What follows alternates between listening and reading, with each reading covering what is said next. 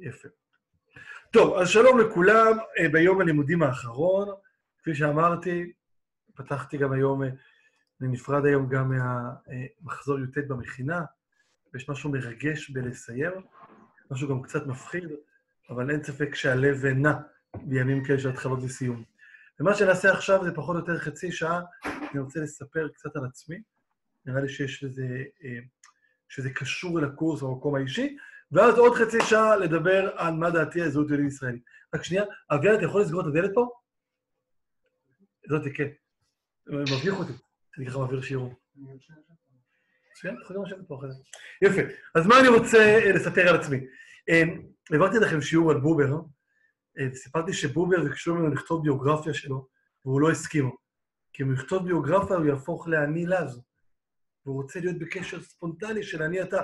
ובסוף הוא עשה סוג של טריק. במקום לכתוב נולדתי בשנת כך וכך, הוא כתב ספרון שנקרא פגישות, על הפגישות ששינו את חייו. הפגישה הראשונה עם אימא שלו, שעזבה את הבית בגיל ארבע, שבעצם הוא רואה אותה מתרחקת. הפגישה השנייה עם סבא שלו, חוקר המדרש, השלישית עם סוס, ואז היה ספר פגישות ממשיך, יש בסך הכל 14 פגישות, הוצאת מוסד ביאליק, ספרון מומלץ. אז גם אני, במקום לספר את זה בצורה יבשושית, אנסה לדבר על ארבע, חמש אה, פגישות או אה, צמתים שלדעתי היו משמעותיים בחיים שלי, ונראה לי שזה יהיה מעניין. טוב, אז אני נולדתי בשנת 1980 ברחובות, אה, להורים מדהימים ומקסימים, כמו שרבי עקיבא אומר לרחל, שלי ושלכם שלי. אני חושב שבאמת הסקרנות והלב שמונח במקום הנכון, אפילו הרצון ללמד, ושאלת השאלות, זה הכל מההורים שלי. אבא שלי מהנדס, אימא שלי מורה, בית בציונות הדתית, ברחובות, מה שנקרא אה, בורגנות קלאסית. יש לי שתי אחיות גדולות, אחותי הבכורה יפעת, היא מטפלת אה, במוזיקה, מטפלת רגשית במוזיקה, ותלמידת חכמים, משלבת בין מוזיקה לבין פסיכולוגיה, אבל גם בין מוזיקה לבין יהדות, ומקיימת אורח חיים דתי, גרה במצפה אילן. אחותי הגדולה מעליי, אבל האמצעית, עינת, מקיימת אורח חיים חילוני. אה, בהתחלה הייתה בחמן תלפיות, למדה מחשבים, דברים של גאונים כאלה, אבל הלב שלה משך לכיוון אחר, והקימה עמותה שנקראת טבע עברי, שעוסקת בחיבור בין איכות סביבה ויהדות. לפני חמש שנים הייתה שנת שמיטה, עוד שנה וחצי תהיה עוד שנת שמיטה, היא המציאה את המותג שמיטה ישראלית. ככה אפשר להגיד ששלושת האחים עוסקים במקצועות הרוח, רק שלושה אחים, וכולנו עוסקים בגשרים, מוזיקה ויהדות, איכות סביבה ויהדות, דתיים וחילונים, ציונות ויהדות, שבזה אני עוסק. אמ, אני אגיד לזה עוד נקודה אחת, לאבא שלי יש משרד עצמאי של הנדסת מים, והבחירה שלי לעסוק בחינוך, יש בה קצת מימד לא פשוט. כי בעקבות זה המשרד של אבא שלי נסגר בעצם, כי לא היה לו מי שימשיך אותו. רק קצת זמן שגיסי המשיך אותו, אבל, זה, זה לא הסתייע. ועל אף שזה לדעתי בחירה מדהימה והליכה בעקבות הלב של מה שאני אוהב לעשות, יש בזה גם איזשהו מימד של בחירה שהיא לא פשוטה. כשהלכתי לאוניברסיטה, רציתי ללמוד פילוסופיה, אבל למדתי פק"ם, שזה פילוסופיה, כלכלה ומדע המדינה. כי קצת פחדתי ללמוד רק פילוסופיה. אולי גם מתוך איזושהי תפיסה שוביניסטית של גבר כמפרנס עיקרי.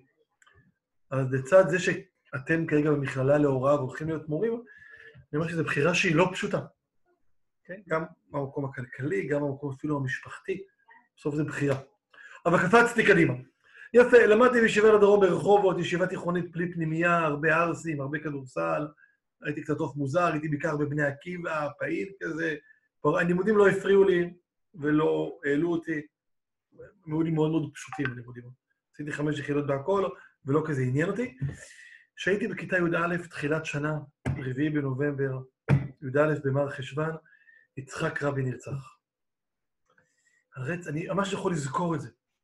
כן? משום הלכתי לישון מוקדם באותו מוצ"ש, וההורים קראו לי מהקומה השנייה לקומה הראשונה, שם יש את הסלון עם הטלוויזיה, לראות בערוץ הראשון, או בדיוק כזה, הערוץ השני בדיוק התחיל אז, את החדשות, ואני זוכר את התחושה, 20 שנה, כן? את התחושה שהבית השלישי הולך להיחרב. שזה אירוע בסדר גודל אחר. כן, כבר אז כנער היה לי תודעה היסטורית. זכרתי שהגלות למצרים הייתה בגלל מכירת יוסף, מלחמת אחים.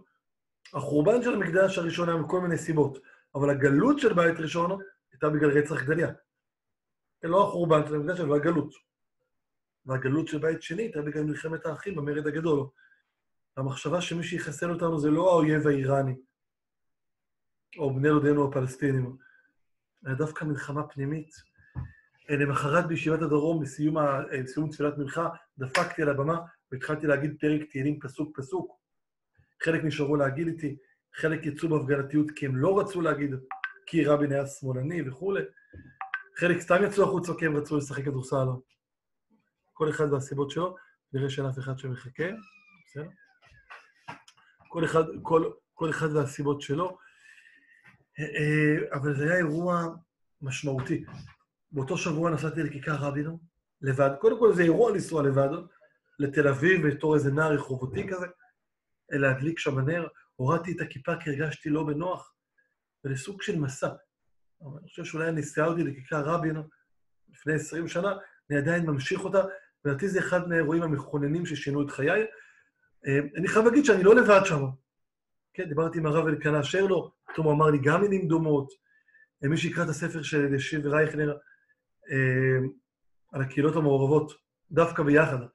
אז הוא מראיין שם הרבה אנשים פחות או יותר בני גילי, שבחרו לגור בקהילות מעורבות, וכמעט כולם פתאום מספרים על רצח רבין כאירוע מכונן. אני חושב שגם ברמה הפוליטית. כאילו, הדור שלפניי, הטראומה שלו זה מלחמת יום כיפור. ולכן המסקנה היא שאסור שהימ"חים יהיו ריקים.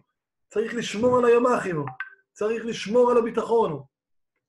והדור שאחריי, נראה יש פה משהו בצ'אט, אוקיי? והדור שאחריי, הטראומה זה מלחמת יום כיפור. ולכן הדור הקודם תמיד האמין מישהו ביטחוניסט בראשו. תמיד איזה ביטחוניסט עומד בראש מפלגת העבודה, בראש מפלגת הליכוד. הדור שני, אני חושב שהטראומה שלו זה רצח רבין. ולכן כשיאיר לפיד רץ לפוליטיקה, הוא דאג שמספר שתיים שלו יהיה רב אורתודוקס מהתנחלות, הרב שי פירון. כשנפתלי בנט רץ לפוליטיקה, הוא דאג שמספר שתיים שלו תהיה אישה חילונית תל אביבית, איילת שקד. כי הטראומה שלהם זה לא יום כיפור, אלא רצח רבין. זה איזשהו הבדל בין דורי. כן, לפיד ובנט זה הדור הבא בפוליטיקה, אחרי שנתניהו יעזור. נתניהו וברק, ברק כבר עזב, אז זה הדור הבא. ואני חושב שזה איזשהו אירוע מכונן, שקשור לקורס שלנו, כן? אותו אירוע של רצח רבין. לאחר מכן ארגנתי מפגשים בין ישיבת הדרום לבין תיכון קציר ברחובות, על אף שתיכון קציר הוא בנים ובנות, וישיבה לדרום רק בנים, באווירת אחרי רצח רבין, הישיבה איכשהו בלעה את זה. רשת המתנ"סים החליטה שהיא רוצה להקים תנועת נוער של דתיים וחילונים. נוער יחד, והייתי שותף יחד עם יושב ראש, יושבת ראש מועצת תלמידים בקציר, להקים תנועת נוער, שבעצם הייתי סוג של קומונר שלה.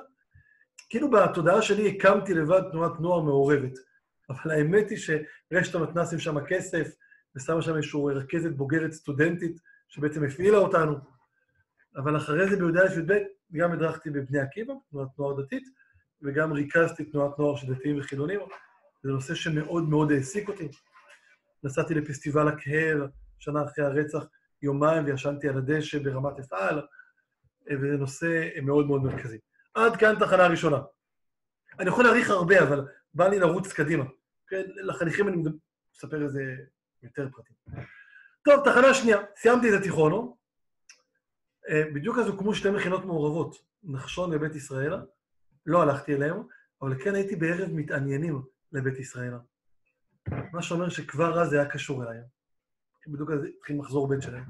והלכתי ללמוד בישיבת ההסדר בעתניאל. והחוויה שלי מעתניאל היה מפגש עם התורה. כן, כמו שאביתר בנה ישר, אורייתא, אורייתא. איזשהו מפגש, תראו, למדתי, גדלתי בבית דתי, למדתי בישיבה תיכונית, אבל איזשהו מפגש עם הטקסט, עם הישיבה, עם המנגינה של הלימוד.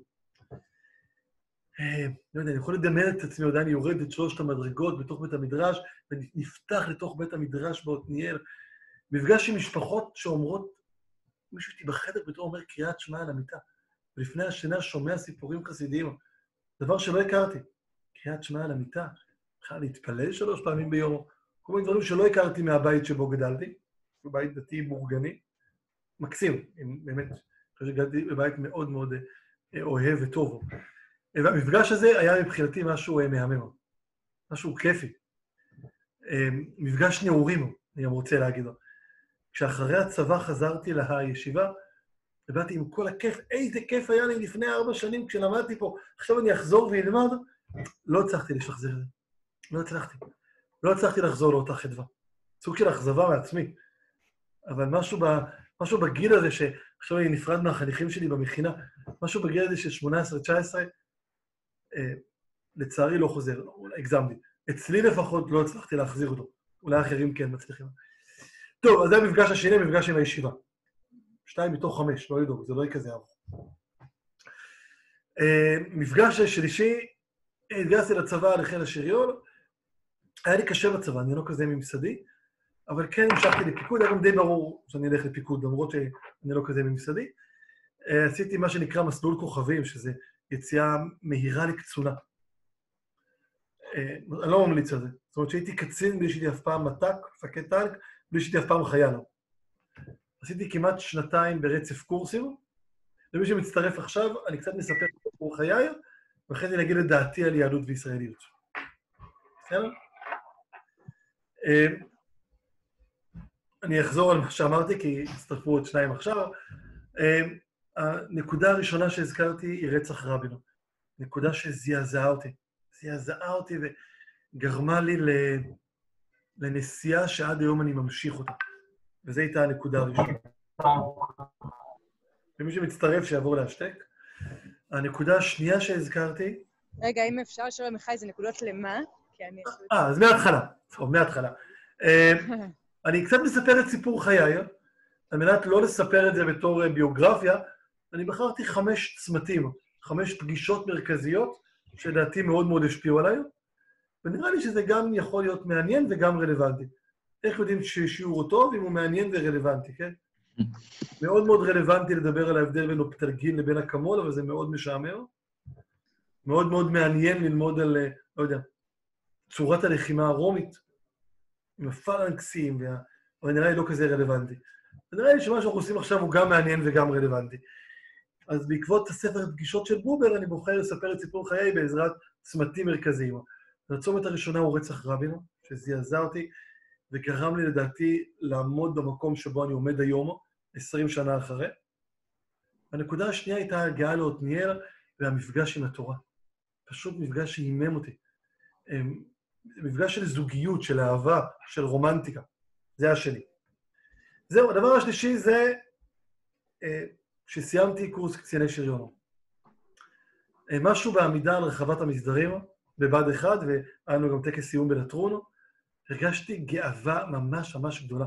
עכשיו תראו, גאווה זה ערך שלילי, בטח למי שכאן קורא שמונה פרקים לרמב"ם, אבל עשיתי כמעט שנתיים קורסים ברצף, שעמדתי בשלשות, וכמעט הדיחו אותי מבה"ד 1 בגלל איזושהי אווירת משמעת, ובכלל סגרתי מלא שבתות, כי כל הזמן הייתי מפקיר נשק, לא מכופתר, שוכח דברים. והתחושה אותי לעמוד לבד אחד ולהגיד לעצמי, וואלה, יאיר, שיחקת אותה, הצלחת. איזושהי תחושה, אה, תחושת מלאות פנימית, שמבחינתי היא נקודה חשובה בחיים שלי. העמידה שם על הרחבת המסדרים. זהו, אני חושב שאחרי זה כקצין הייתי קצין לא כזה טוב, כי לא הייתי אף פעם לא חייל ולא מפקד, אבל לדעתי במילואים אני כן קצין טוב. איזשהו... השלמתי את ה... אני חושב שהשתכללתי והשלמתי את זה גם בחיים שלי, סביב העבודה הפיקודית במכינה, וגם בתוך uh, פלוגת המילואים שלי. Uh, אז זו הנקודה השלישית, רחבת המסדרים של בה"ד 1. זהו. Uh, אחרי שסיימתי בה"ד 1, הלכתי והדרכתי במכינת עמיחי, המכינה שהיום אני מנהל. אני חייב להגיד שאני לא כל כך מאמין בהשגחה פרטית ובניסים. זה לא, לא כל כך האמונה שלי, אבל עכשיו נסעתי אחרי השחרור לעשות טיול לבד. הייתי ארבעה ימים לבד בבניאס. נסעתי לקריית שמונה, לקחתי מונית לבית ספר שדה סני, ירדתי לטנק, נכנסתי לשוזולה, טנק בתוך המים, והייתי שם כל ראשון בלילה, כל שני ישבתי, כל שני בלילה, כל שלישי ישבתי, כל שלישי בלילה, ואז ברביעי יצאתי, גילי שאני רבע שעה מסוף מסלול, ועשיתי טיול בדד מאוד מאוד משמעותי, שעזר לי לעבד בעין את החוויה הצבאית שלי. ממש טיול משמעותי של הרהור, של... היום הייתי אומר סוג של מדיטציה, אבל לא עשיתי מדיטציה, לא, לא הקשבתי לנשימות. אבל ארבעה ימים להיות לבד. מיד אחרי הצבא חזרתי לישיבה, לא הצלחתי לחזור ללמוד, לא הצלחתי לשחזר את ההתרגשות מהתורה, אבל הלכתי לבד לטיול בשביל לחשוב, אה, כמו שאומרת רבקה אימנו, אנה אני בא, כן? ויתרצו בנים בקרבה ותלך לדרוש את השם. אמ, היה לי טיול מאוד מאוד משמעותי, חזרתי הביתה, ואז אחרי שבועיים נסעתי עוד פעם לצפון לנסות לשחזר את הטיול הזה, ואיכשהו התגלגלתי לפסטיבל היהדות בכפר בלומו. זה פסטיבל שבו כל הרצאה עולה כסף. מה שם החבר'ה ממכינת עמיחי, שהיה להם כרטיסייה עם מלא כניסות חינם. מחזור ב' של המכינה, ואז התחברתי איתה, ואמרו לי, וואלה, אולי תבוא להדריך פה שנה הבאה. ואז בכפר בלום, חודשיים לפני תחילת שנה, התראיינתי להדריך במכינת עמיחי. ממש כאילו, כאילו במקרה, הכוכבים הסתדרו, והדרכתי במכינה שהיום אני מנהל אותה. היה לי שנה עוצמתית וקשה. מי שכאן הדריך בעבר במכינה, יודע עד כמה זה אינטנסיבי להדריך, מאוד מאוד אינטנסיבי. חלק מהשנה גם הדרכתי לבד, כי המדריכה שאיתי עזבה, היינו רק שני מדריכים. ראשית ימי המכינות, הנוער גם היה נוער אה, מוזר ומעניין ומופרע. זה לא הנוער האליטיסטי והבורגני שמגיע היום למכינות. Uh, זהו, בסיום, ה, uh, בסיום שנת הדרכה נסעתי למזרח, נסעתי להודו. רגע לפני שנסעתי נרשמתי ללימודי פקאמו באוניברסיטה העברית, ואז נסעתי למזרח. אה, לא היה אז אינטרנט מהיר בהודו, ואימא שלי רשמה אותי לכל הקורסים. היא עשתה לי את כל המערכת של השנה הראשונה. וחבר שלי מצא לי דירה בנחלאות, ממש, הגעתי ללימודי פק"ם באוניברסיטה העברית בשבוע איחור, כי נחלתי מאוחר מהודו. אז תמיד בהקראת שמות בשיעור הראשון, איפה יאיר? הוא בהודו עדיין.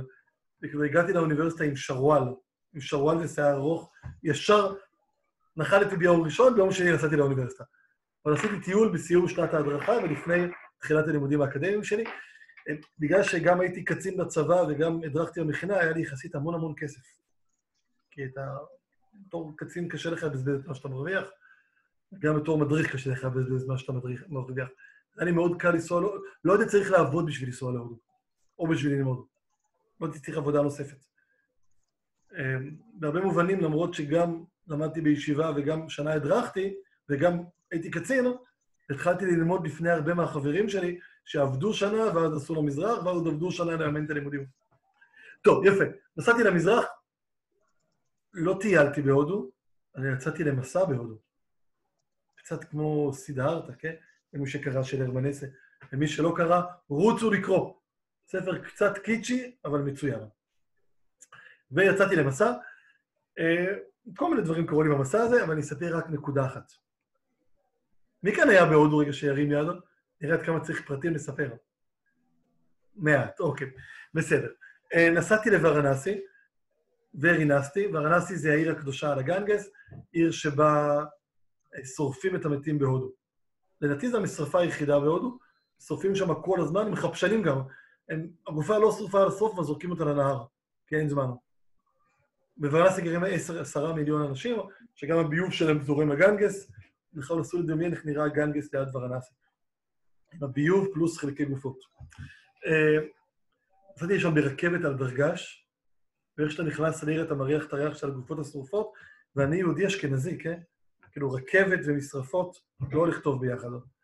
אני מגיע לוורנסי, הייתי באיזה קטע פלצני כזה שהייתי בהודו, במקום לישון ב guest house עם כל הישראלים, תמיד הייתי ישן ב family house. כאילו אצל משפחות שגם בישלו לי. גם בגלל הכשרות זה היה יותר פשוט, הייתי מסביר למטבח מה אני רוצה ומה אני לא רוצה. אה, ישנתי באיזה family house שם, ויצאתי לרחוב, מאוד חם, בוורנאסי יצאתי בערב, שלפתע ראיתי אנשים עם אננסים על הראש. אננס. כמו המלך ג'וליאן במדגסקר, אננסים על הראש, ומגשים, ואני הולך אחריהם, וקוקוסים גם. ומסתבר שהם הולכים לחתונה. הייתי בהודו בארבע חתונות. שלוש אינדיות, אחת מוסלמית. של אנשים שאני לא מכיר, כן? והלכתי אחריהם לחתונה, והגענו לאיזשהו בית בתוך העיר העתיקה של ורנסי, ושם על הגג. הסתבר שזה לא היה חתונה, זה היה סוג של אירוסין. אירוסין זה היה arrange marriage, ולא love marriage, זאת אומרת נישואי שידוך ולא נישואי אהבה, וזה הקטע שבו החתן מביא מתנות להורים של הכלה. כן, זה לא היה ממש החתונה עצמה, אבל לא משנה.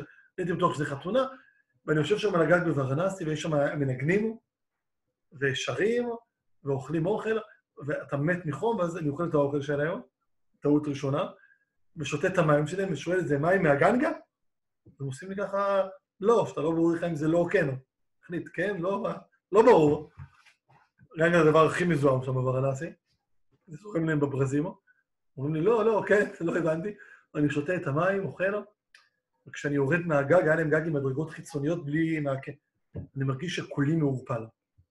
אולי הסמים שם באוכל, אולי זה מהדיזנטריה של האוכל, ואני מתחיל ככה לחפש את ה-family house שבו אני ישן, וכמובן שהחשמל בוורנסי נכבה, כי הוא כל הזמן נכבה שם. היה לי מצית שבקצה שלו הייתה נורת לד קטנה, שמאירה בערך חמש סנטימטר, אני מאיר את דרכי בשביל לא להתנגש בפרות ובזבר, ואני קצת הולך לאיבוד בסמטאות ורנסי. 12 בלילה בערך, כן? וגם אין לי כתובת, וזה לא באזור של כל הגסטוסים איפה שישנתי. טוב, יפה. אני ממשיך הלאה, הולך שמה, שלפתע אני שומע מוזיקה מהמדרגות בכיוון הגנגס. אני מתקרב, רואה שם אור, אוהל הכנסת אורחים ענק, ומלא אנשים לבושים בכתום, לא בגלל ההתנתקות, אלא בגלל uh, שהם uh, uh, עשו יתרה, עשו עלייה לרגל לכבוד האל שיבה, ויש בפנים מוזיקה. החסידים של שיבה, הנזירים של שיבה, מעשנים uh, צ'ילום, שזה צינור חרס שבו מעשנים סמים, כחלק מהאקט הדתי, והאוהל כולו מלא בעשן. גם אם אתה לא מעשן בעצמך, האוהל מעושן עצמו, יש שם אוכל שכבר לא נגעתי בו, כבר כאבה לי הבטן, אוכל כאילו בחינם, מעין הכנסת אורחים כזה לכל עולי הרגל, וזמר שנראה כמו יורם גאון, מתופף על טבלה.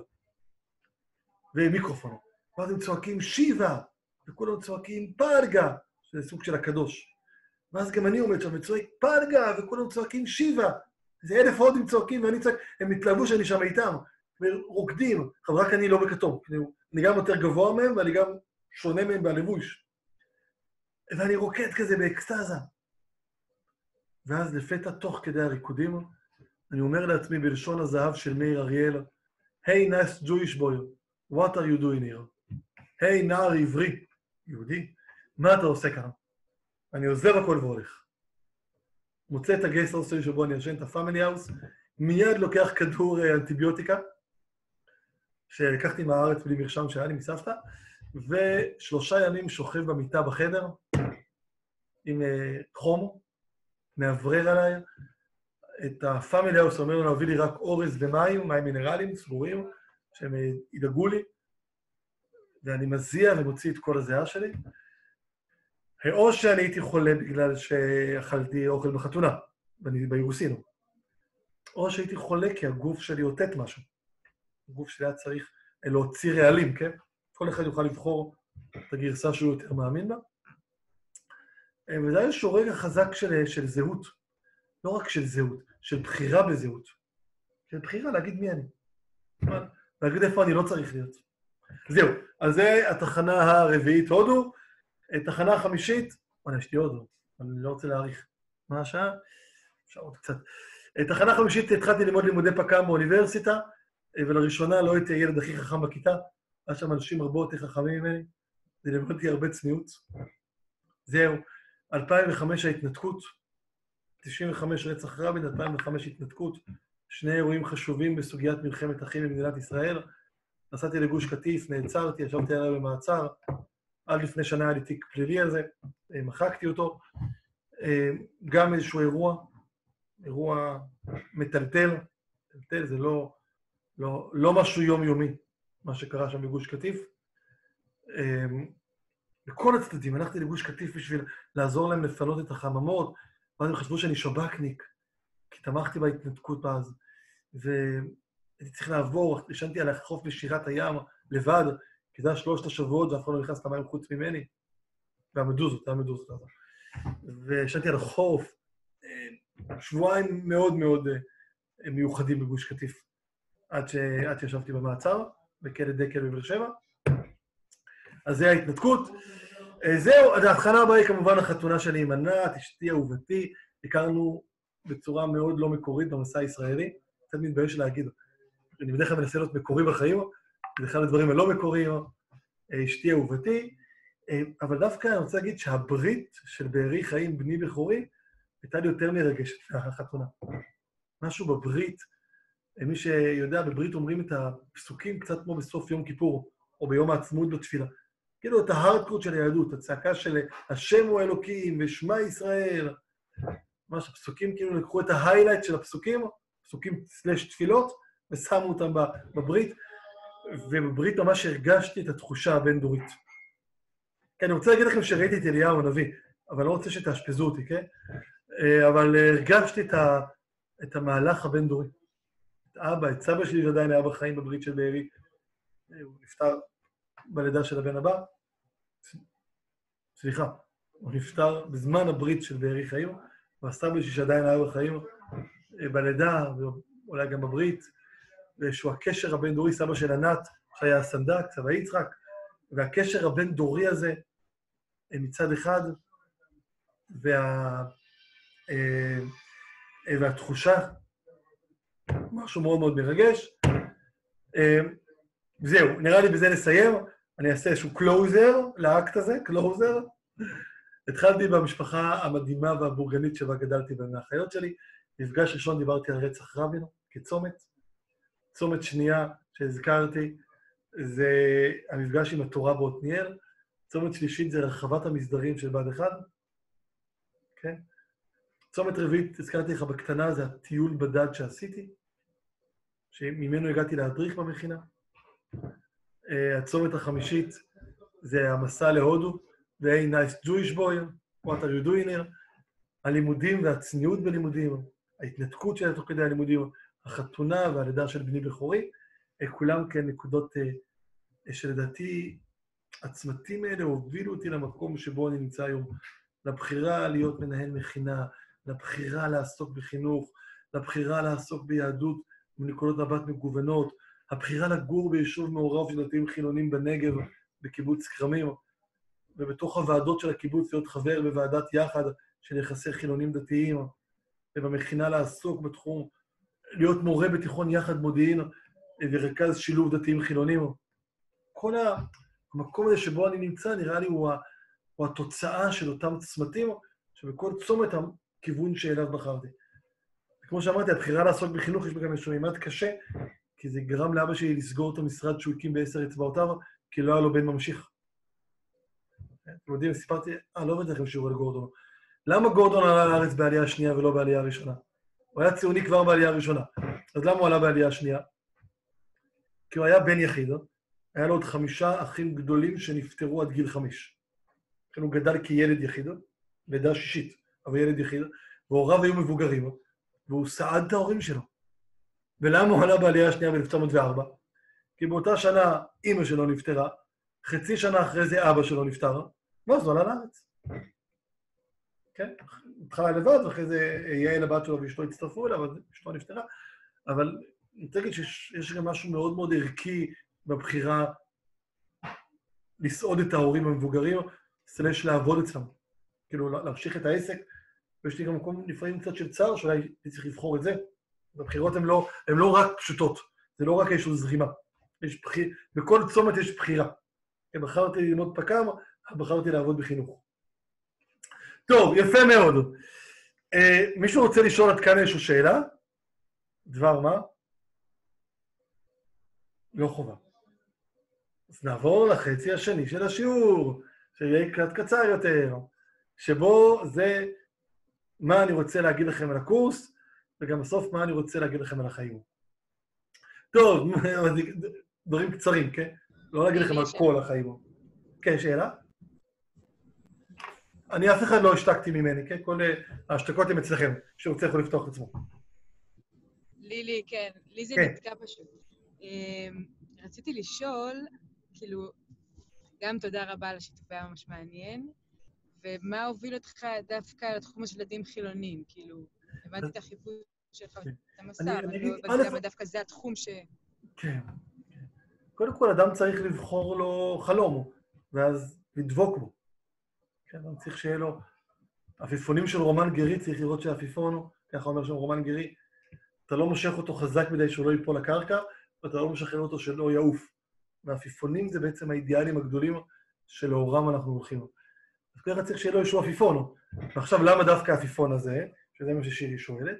אז א', אני חושב שרצח רבין הניע אותי לשם. זה א'. זאת אומרת, זה כאילו הסיבה בגלוי. בגלוי. אבל לכל גלוי יש גם נסתר. יש את החלק התחתון של הקרחון. אז רצח רבין זה בגלוי, והקמת תנועת הנוער המעורבת דתיים חילונים נוער יחד, והמפגשי דתיים חילונים בין ישיבה לדרום לבית ספר קציר שארגנתי, וההצטרפות לנועם אפטר ש... שנהרג, שנרצח בפיגוע בעתניאל, להקמת איזושהי מדרשה שעוסקת בזה. זהו, בנסתר אני רוצה להגיד שסבתא שלי הייתה דתייה, אולי אפילו חרדית, והתחתנה עם בחור חילוני מנען לפני מאה שנה. אמנם את סבא שלי לא הכרתי כי הוא נפטר לפני שנולדתי, אבל אולי זה חלק ממה שחלחל. לא בדור שקדם לי, אלא בדור, בדור שקדם לי.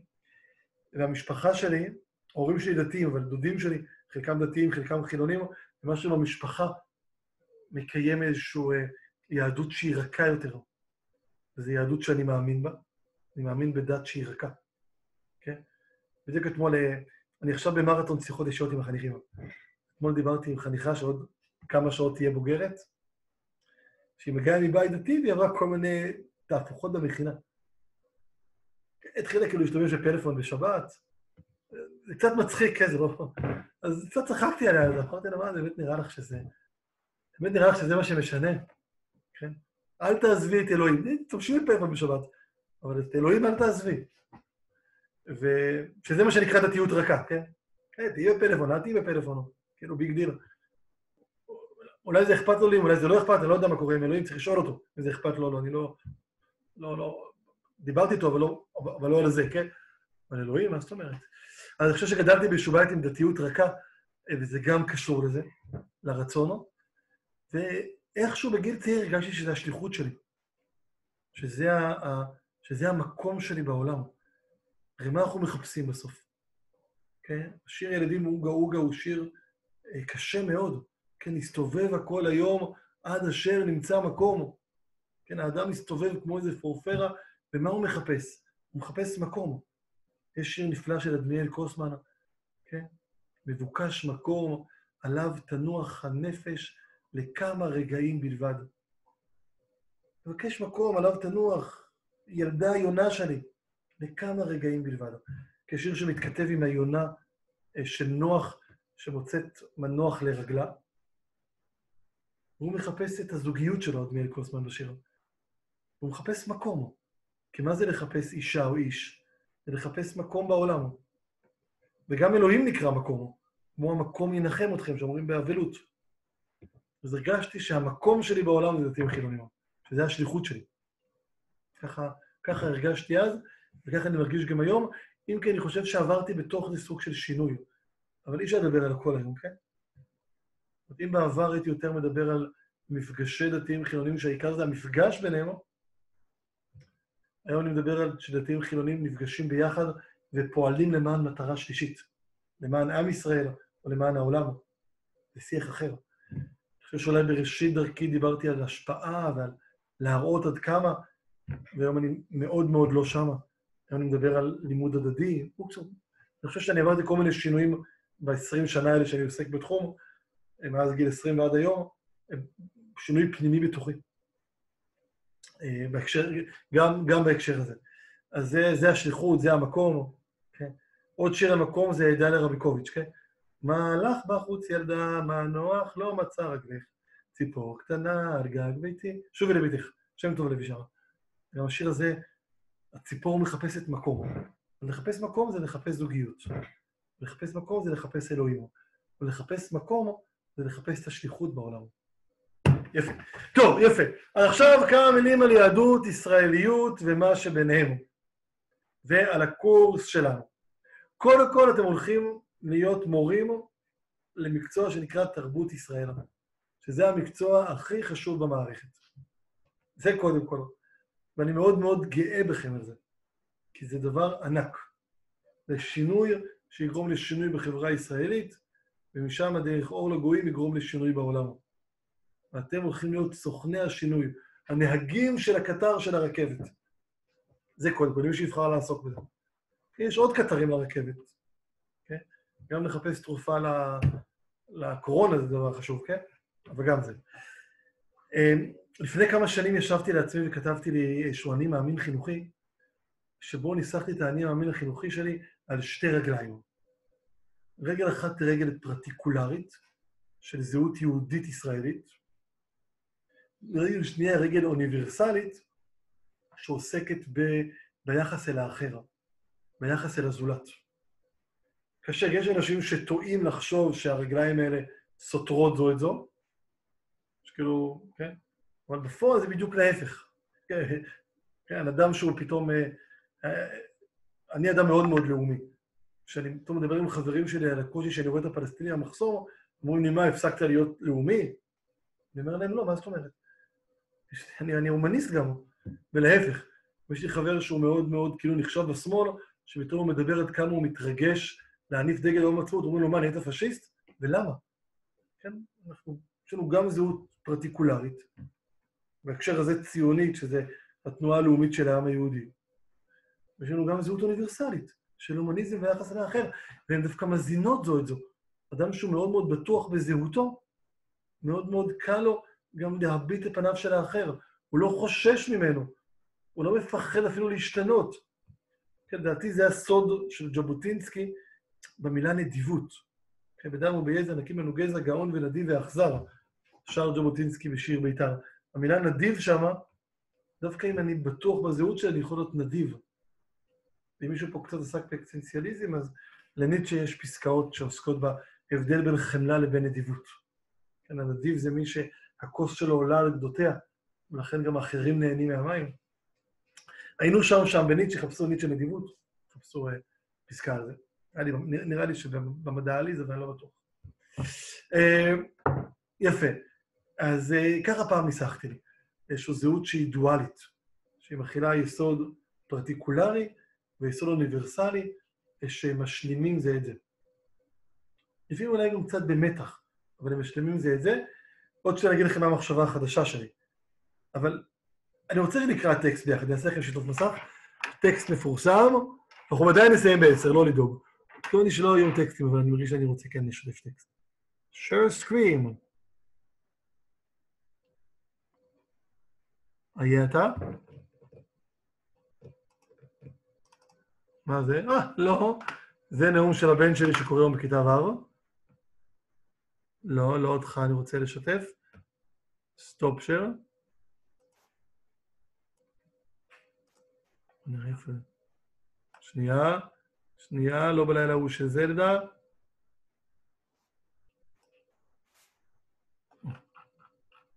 אבל עשיתי את זה בגדול יותר. זה כן קיים. שנייה, אני חוזר אליכם, אני לא רואה אתכם כרגע. בואו ננסה אותם לשתף, ואם לא, אני אקריא לכם את זה בעל פה.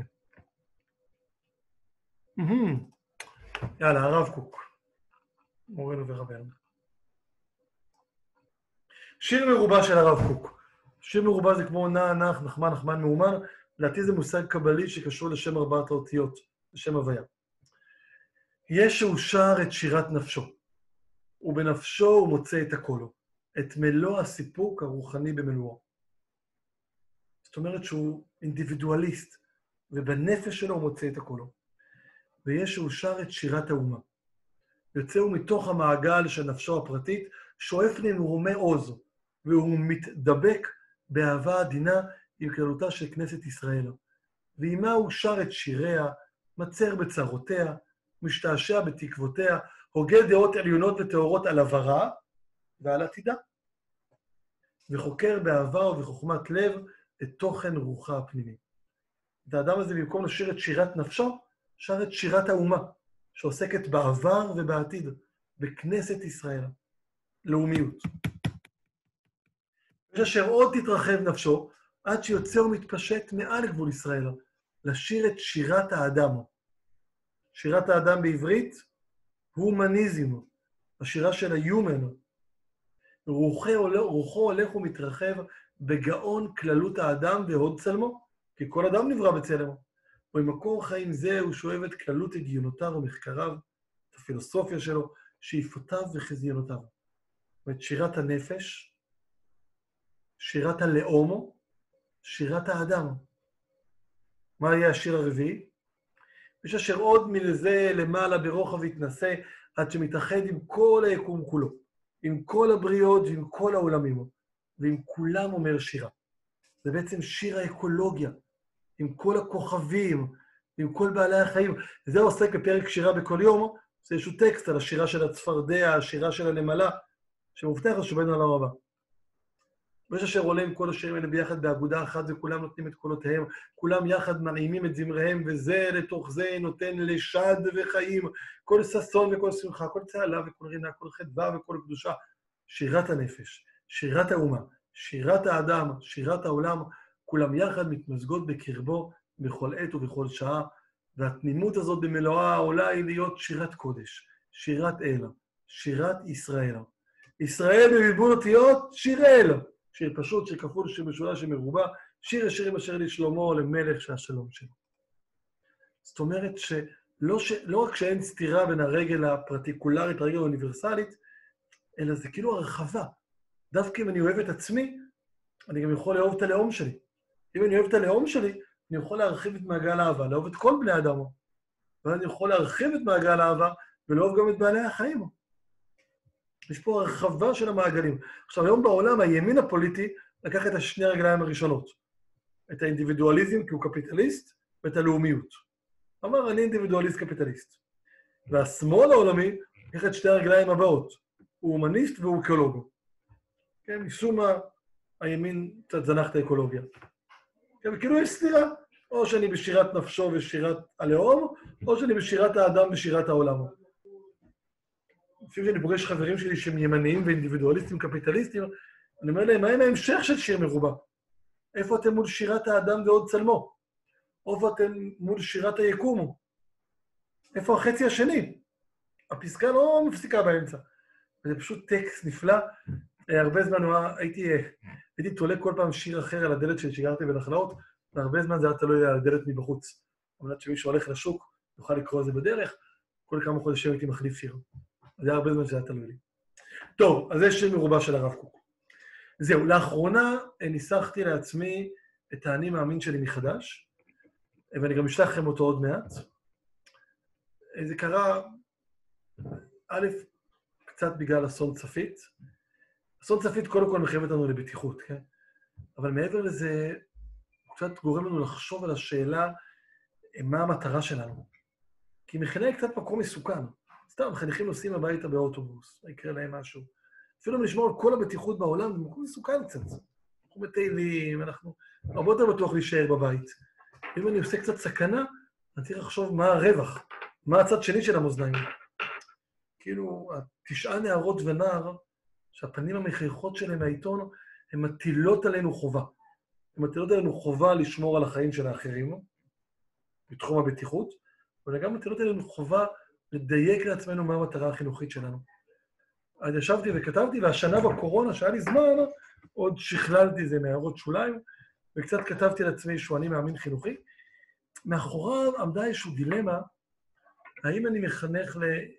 לאינדוקטורניציה? זאת אומרת, האם אני מכריח את החניכים שלי להיות ציונים, או אני חושף אותם לכל הדעות, שיבחרו.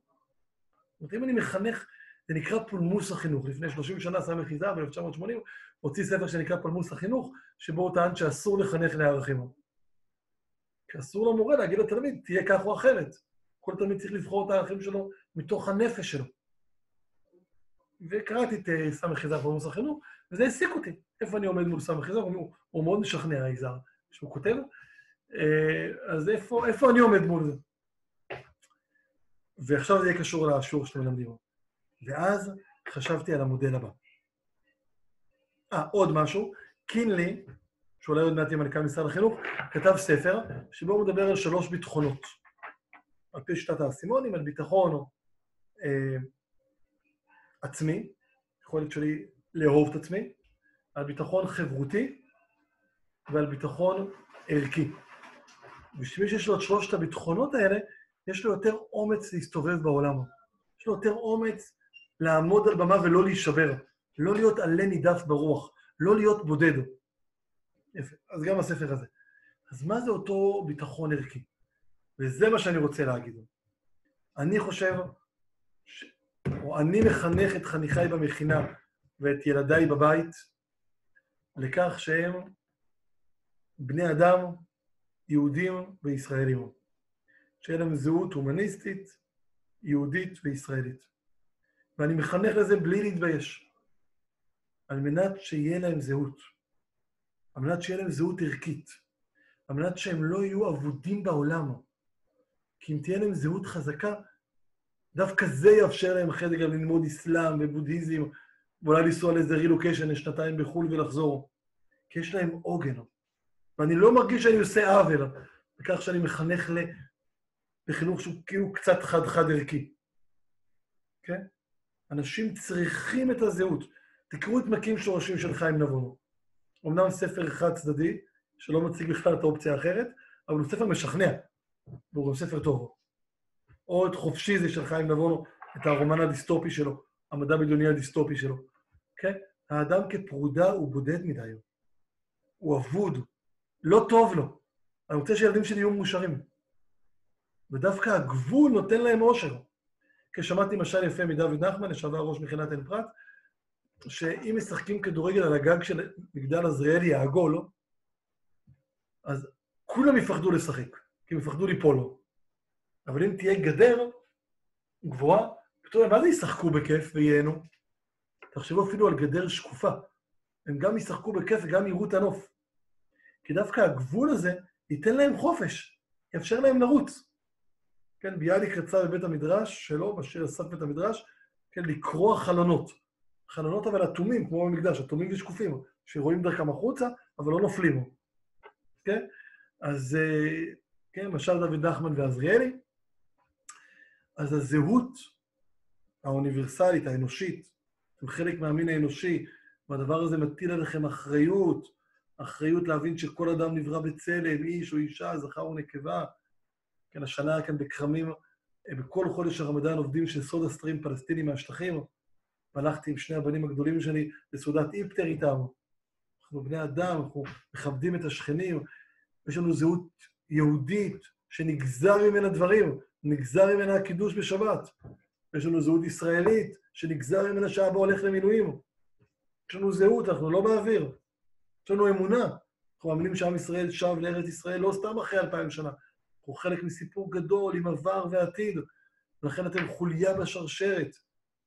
אנחנו נסיים את השיעור היום בשיר, בשיר הסיפור הגדול. נשמע אותו. כבר השמעת אותו פעם פה? לא, כן? לא יודע. נסיים בשיר הסיפור הגדול. וזה זהות אחת. ובתוך הזהות הזאת, אני מבקש מהחניכים שלי שכל אחד יבחר לו את הנתיב שלו בעולם. את הכוכב שלו, שלאורו הוא הולך. אצל אחד זה יכול להיות לפי שורש נשמתו. אצל אחד זה יכול להיות מאוד מעניין אותו הייטק. לכן הוא רוצה להמציא איזושהי אפליקציה שבעזרתה יהיה אפשר לבדוק אם מים הם מזוהמים או לא, ובעזרת זה אלפי חייהם של אפריקאים באפריקה ינצלו, כי הם יוכלו עם הפלאפון שלהם לבדוק אם המים מזוהמים.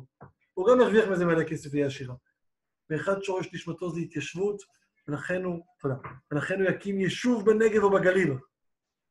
ואחד שורש נשמתו זה רפואה, ואחת שורש נשמתה זה ביטחון, ולכן היא תתקדם בצבא.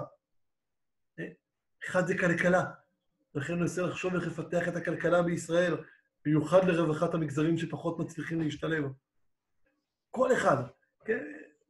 לפי שורש נשמתו יחשוב איך לפעול ואיך לחצוב לו את הדרך. כך שמצד אחד אני קצת כופה, ואני משתמש במילה כופה שהיא מילה קשה, אני כופה על החניכים שלי ועל הילדים שלי זהות, ואני מחנך אליה בלי להתבייש.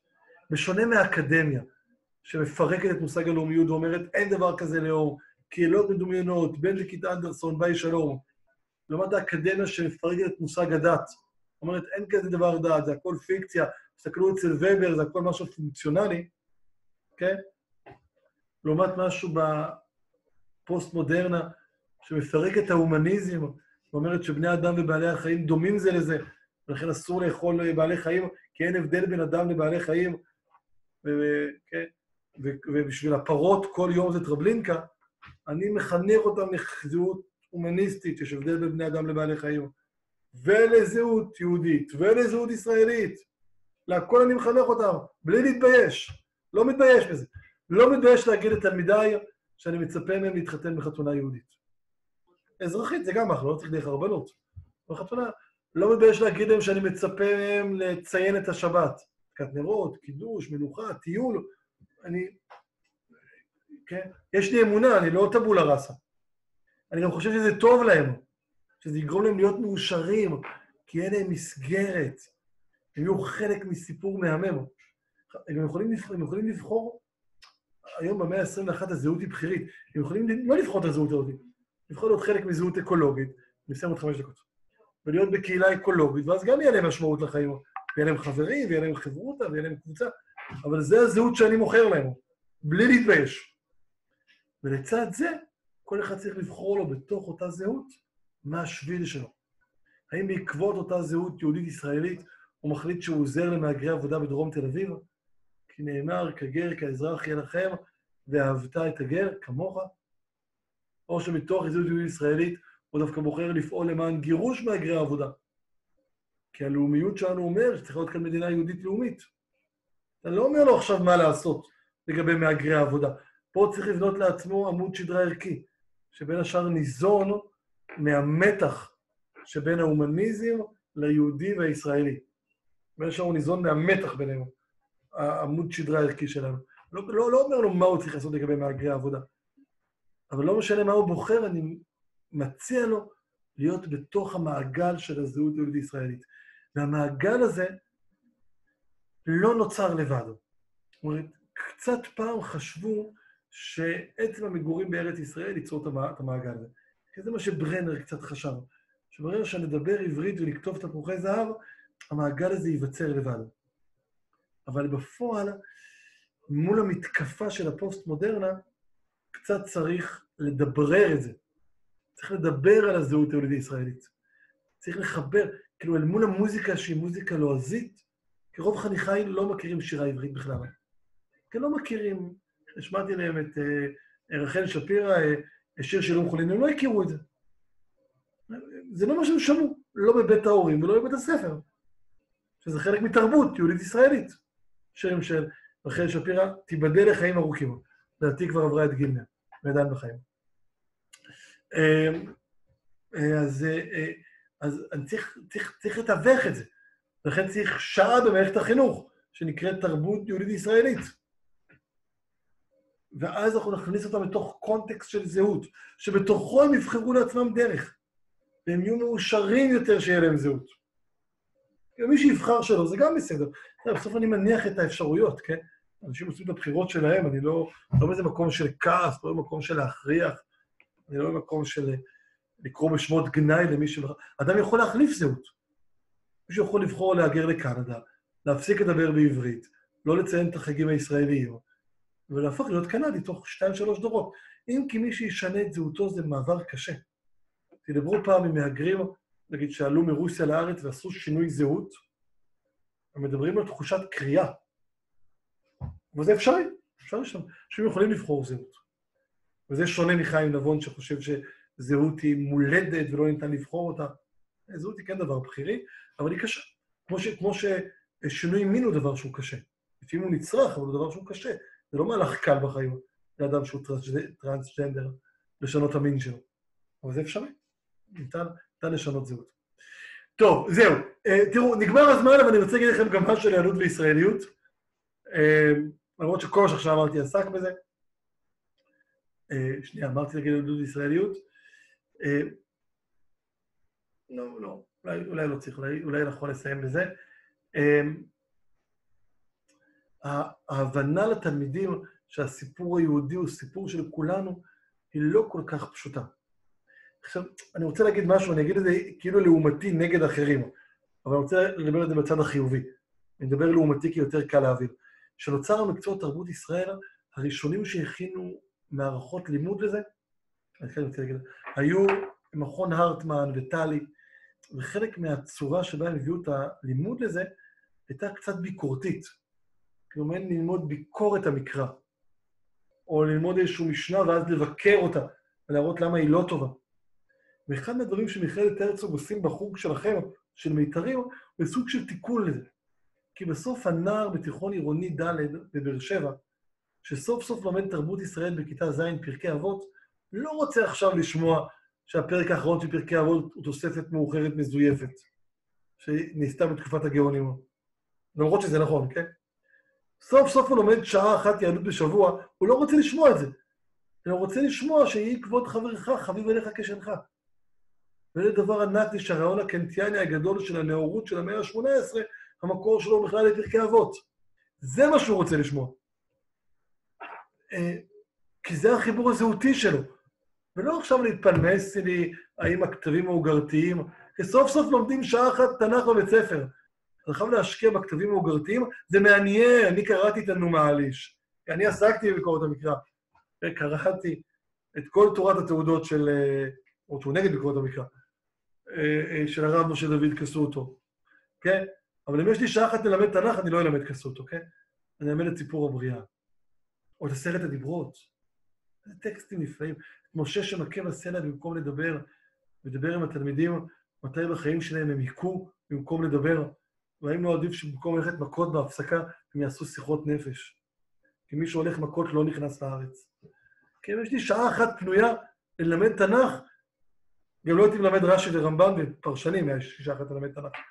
הייתי מחבר אותם אל הסיפור המטורף שלנו, שהוא סיפור שחי בתרבות שלנו. וזה אולי התיקון בשונה ממקומות אחרים, של יהדות כתרבות, שהם קצת לעומתיים. עכשיו, שאלתי באחד השיעורים מה ההבדל בין אחד העם לבין המסורתיות של, של, של, של, של בוזגלו, כן? שלמדתי אצלו באוניברסיטה, אפרופו.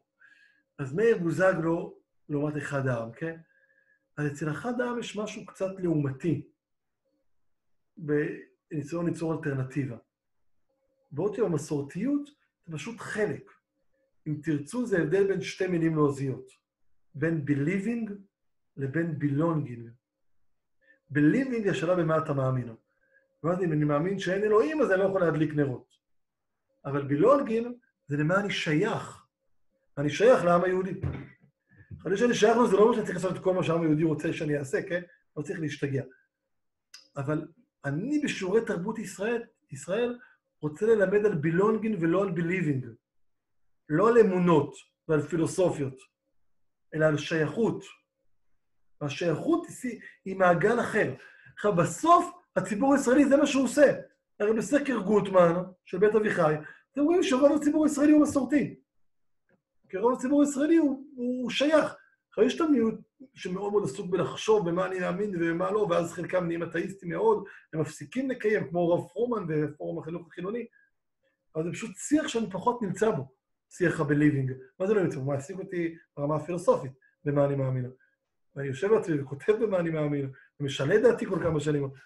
אבל בשיח החינוכי שלי, המעגל למה אני שייך הוא מעגל זהותי, שנותן ביטחון בעולם. ולדעתי זה המטרה של השיעור, הביטחון הזה, ולא האמונות. אמונות, מי שירצה שילמד פילוסופיה, אמונות ודעות, ואפשר להתקדם הלאה.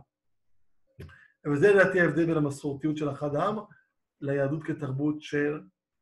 המסורתיות של בוזגלו, לתרבות של אחד העם. זהו, אני אגיד עוד משפט אחד אחרון, אה, שסותר את מה שעכשיו אמרתי. אה, על אף המקום המסורתי שלי, של בילונגין, של שייכות לסיפור היהודי ולסיפור הגדול, ולכן זה רצון שלא רוצה שהיהדות תשתנה. כן, אין לו את המקום של הרפורמה, זה סוג של ביליבינג. יש לי גם מחשבות על שינוי, על התחדשות היהדות. תראו, השינוי הכי גדול של היהדות היה אחרי חורבן המקדש, על ידי רבן יוחנן בן זכאי ביבנה. אני באמת חושב שהשואה והתקומה, כאירועים היסטוריים, והמודרנה והאמנציפציה כאירועים פילוסופיים, בעיקר המודרנה, הם חשובים לא פחות ואפילו יותר מאשר חורבן המקדש. אם אחרי חורבן המקדש היהדות עברה שינוי, עברה מתיחת פנים, השואה והקמת המדינה והמודרנה מהמאה ה-16 ואילך, שהעולם השתנה, העולם המאה ה-17 הוא לא כמו העולם המאה ה-12. לדעתי מחייבים איזושהי מתיחת פנים, איזשהו יבנה וחכמיה, שבה יש איזושהי התחדשות, ואולי זה מה שקורה היום בחברה הישראלית. אולי היום הישראלי שמדליק נרות שבת, עושה קידוש, ואז פותח את הטלוויזיה, אז אולי הוא מסורתי שהוא חלק מהשייכות. ואולי הוא מחדש את פני היהדות. אולי הוא עושה סוג של יבנה. ואז זה ממש לא מסורתיות, אלא זה יותר אחד העמיות. אבל יש לי גם איזה רצון יבנאי כזה להתחדשות. טוב, חברים, אני נפרד מכם.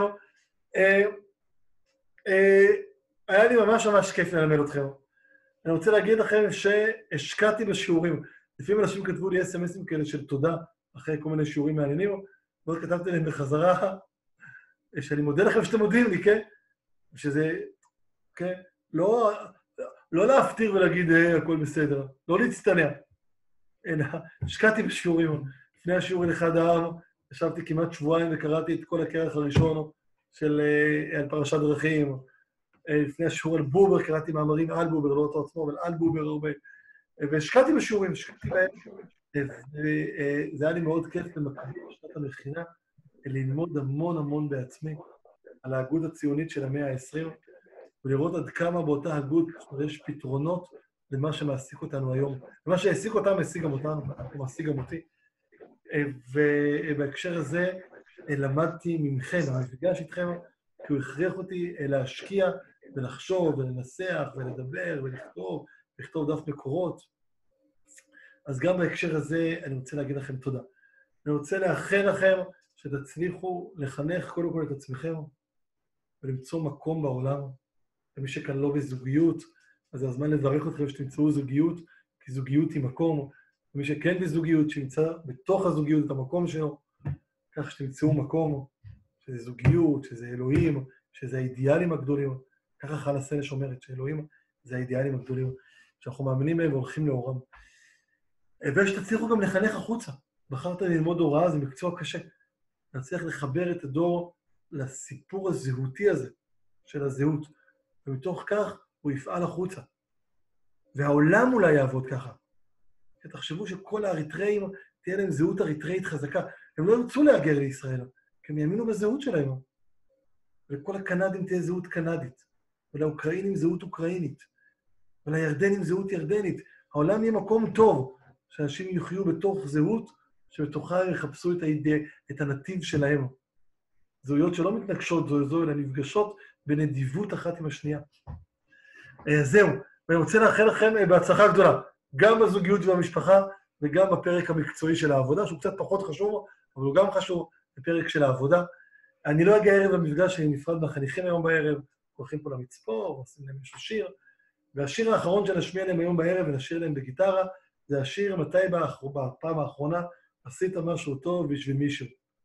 וכמו שאומר האדמו"ר, מנקה הרחובות הקדוש, הגיבן הקדוש, לשלמה קרליבך, בשמו של האדמו"ר מפיאסצ'נה, שקינדר יחזיסלך, ילדים מתוקים. הדבר הכי חשוב זה לעשות משהו טוב למישהו אחר. אז עם האמירה אותי אנחנו נסיים. זהו, אמ, אני אפסיק את ההקלטה, ונגיד רק ש...